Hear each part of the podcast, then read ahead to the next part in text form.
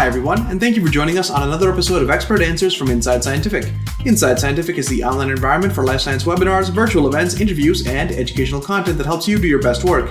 Today, we are joined by Dr. Anil Kumar Reddy.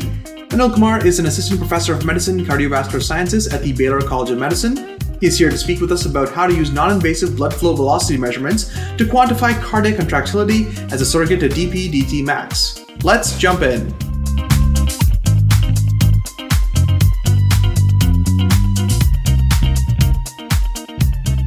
Starters, you you mentioned a couple of times in your presentation that the Doppler flow velocity system that you presented today can measure very small angles. Can you elaborate on what that means exactly and why that's so important? Yes, and uh, it's uh, one of the things that I always, it's harder to explain without visuals, but I will try to do my best.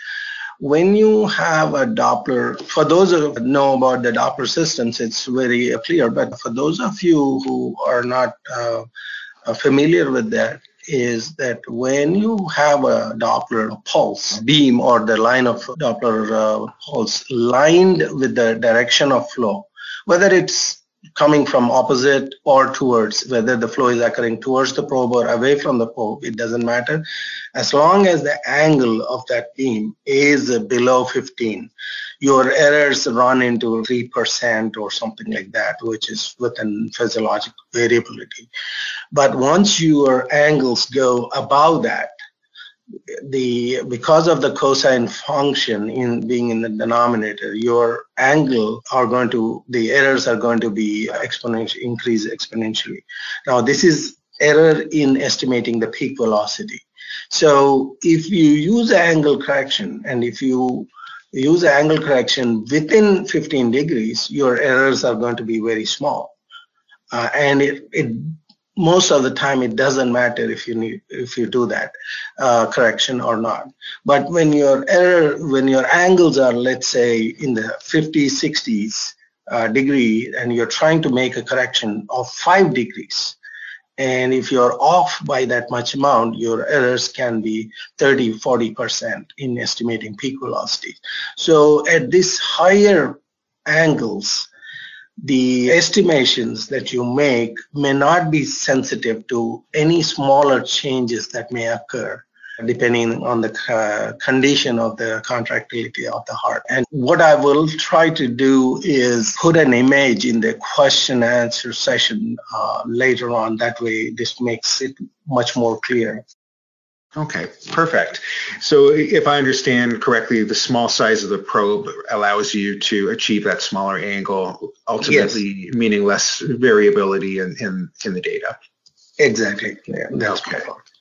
Perfect. We've had um, a handful of questions asked in different ways, but really, I think what various people are trying to understand is how one goes about positioning the probes, knowing where measurements are being taken from without any mm-hmm. image guidance. Can you talk a little bit about that? Yes, we typically, for example, as I showed in the uh, figure, for cardiac uh, function, we go from the xiphoid, from below the xiphoid, aiming straight, and so you can almost put the probe almost flat on the belly of the mouse, and of course, adjusting your it's most of the time handheld but for stability we can use the micro positioner and keep in place. Usually that we use that for monitoring uh, a before and after situation in acute uh, measurements. For example if we in the case of validation with the dobutamine ip injections we did that where we place the probe in the same location without changing its position so that we can get a relative before and after position positioning of that. But most of the time we do this handheld and we go the left aorta, aim towards the um, right ear of the mouse, uh, as shown with the mouse in the supine position. And if you turn the probe tip, orient it a little bit to the left towards the left ear and aim towards the mitral inflow. So we try to keep it as flat as possible. Now, same thing goes with the other peripheral vessels like carotid arteries. Now, if you are doing just comparison of peaks, uh, as long as you maintain a certain angle, if you're doing a ratio, then it should be okay. But you have to try as much as possible to decrease that because most vessels almost all the vessels in the body, all the major vessels I'm talking about, are almost horizontal. So if you try to bring your probe down as close as possible to the horizontal, uh, you can get a pretty good estimation of peak velocities. Okay, perfect. That answered the question. I would uh, imagine so. And perhaps along the same lines, Alejandro has asked uh, specifically about how one would orient the probe to look at uh, mitral or diastolic, uh, mitral mm-hmm. flow or diastolic function. Can you just talk a little bit about that? Yeah, I, as I said, mitral flow velocity, there are two locations that you can use. Uh, you can go from the xiphoid. We prefer xiphoid from the xiphoid because that's a, location that you cannot miss when you're going from animal to animal. You can also go from the side in between the ribs and get that, but then you're not consistent putting at the same location every time you come back. You may find another rib lock between the third or fourth rib or fourth or the fifth rib. You can find that. So for consistency, we always go from the xiphoid, below the xiphoid, and aim straight towards the mitral inflow. Of course, there's going to be a little bit of angle issue there, but that's consistently the same all the time. And uh, so when you're doing comparison across groups or species, you're still getting the same same numbers, or assuming that the function is not different in a, within a group. Perfect. Okay, question from Max, and I'll just read it verbatim. The question is, how do you set the source of a signal? He says that in echo, one sets an area of measurement. Is there an adjustment of depth or something like that needs to be made for acquiring this type of signal? Yes, uh, that's a good question. Is uh, basically when you take a probe, and we know more, uh, with experience that for cardiac signals, when we go from the xiphoid process, those are the farthest from the tip of the probe. Like I said, our probe can uh, measure signals from up to a centimeter depth from the tip of the probe. So when from the xiphoid going to the heart, uh, the cardiac aortic outflow signals, uh, we get them typically from in the range of six to eight millimeters and we do have a range control on the Doppler system and also I have a remote attachment that you can use by hand. Basically as you hold the probe or if the probe is in a positioner you can control the range as to where you're sampling and depending on that you can adjust your probe accordingly to that depth. For example, for the mitral, when you move the probe towards the mitral, my mitral is a little bit more proximal to the tip of the probe. So now you reduce the range to the five to six millimeter range and you and you one has to be careful when you're pushing against the skin if you push too much trying to find a signal and if you once you find a signal try to ease back a little bit so that you're not interfering with the function of the heart the normal function and pull back and then adjust your range to see the signal. So uh, you can physically push it, but then you want to pull it back once you found the signal to uh, use your range control to go to that depth. And the rest of the signals in mice, peripheral signals, they're all within three to four millimeters of depth, including the abdominal aorta. The cardiac is the only one that's farthest.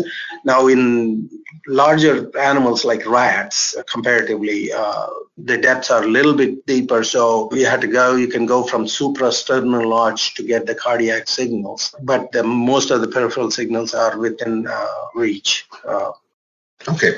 Matthew is curious to know if pulmonary flow velocity profiles have ever been used to try and uh, study right ventricular function.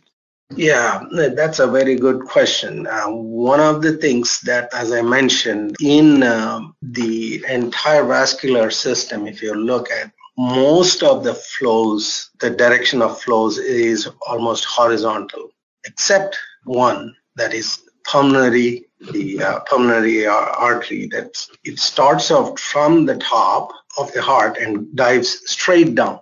So that's perpendicular. The interesting thing is that a ascending aorta and be- becomes descending aorta and it wraps around around the pulmonary artery. So if we use the Doppler probe and if we go vertical to the so that we can catch pulmonary, we can be catching a aortic signal at an angle. And that diminishes its peak to almost what the peak velocity of uh, the pulmonary artery would be. So with the Doppler probe, that was one of the only signal that we are not totally sure if we are getting the right pulmonary signal. Uh, one of the things that we are trying to do is to see if we can individually control these two, but because of the preload afterload conditions, we cannot quite change that. So if you were to change the flow velocity in the uh, pulmonary artery, it could affect flow aortic flow velocity. And so with that being said, it's one of the difficult measurements. We can definitely do the bicuspid on the right side, flow velocities, the, uh, the mitral equivalents on the right side, but uh, not the pulmonary artery. So we are in the process of trying to figure out if we can make that measurement definitively. But at this point, uh, no. Okay. Thanks for the answer. It sounds like it's challenging, but it's something that uh, it's a work in progress. Yeah. Okay. I, I, would like to add one last. I don't know if you have um, more time for the question, but very quick thing for those of you who are uh, working with large animals, I'm sure you have some questions regarding this. The Doppler technology we have right now works in smaller animals because of the depths being one centimeter. But for the larger animals, the processor part of it, not the Doppler part of it, but the data acquisition part of it can process Doppler signals from larger animals. And if there's a, a system that uh, you you can generate the audio signals and feed them into the uh, Doppler uh, acquisition, it can process and give you pretty much uh, use it in similar fashion. Okay, fantastic. Actually, I was going to ask because um, somebody did want to know if this same system, perhaps the same probe, can be used for measuring Doppler velocity in rats. And I think the answer is, is yes, uh, we can measure in rats and uh, similar sized animals. And as long as the depths are within uh, uh one centimeter, the vessel depths, we can measure.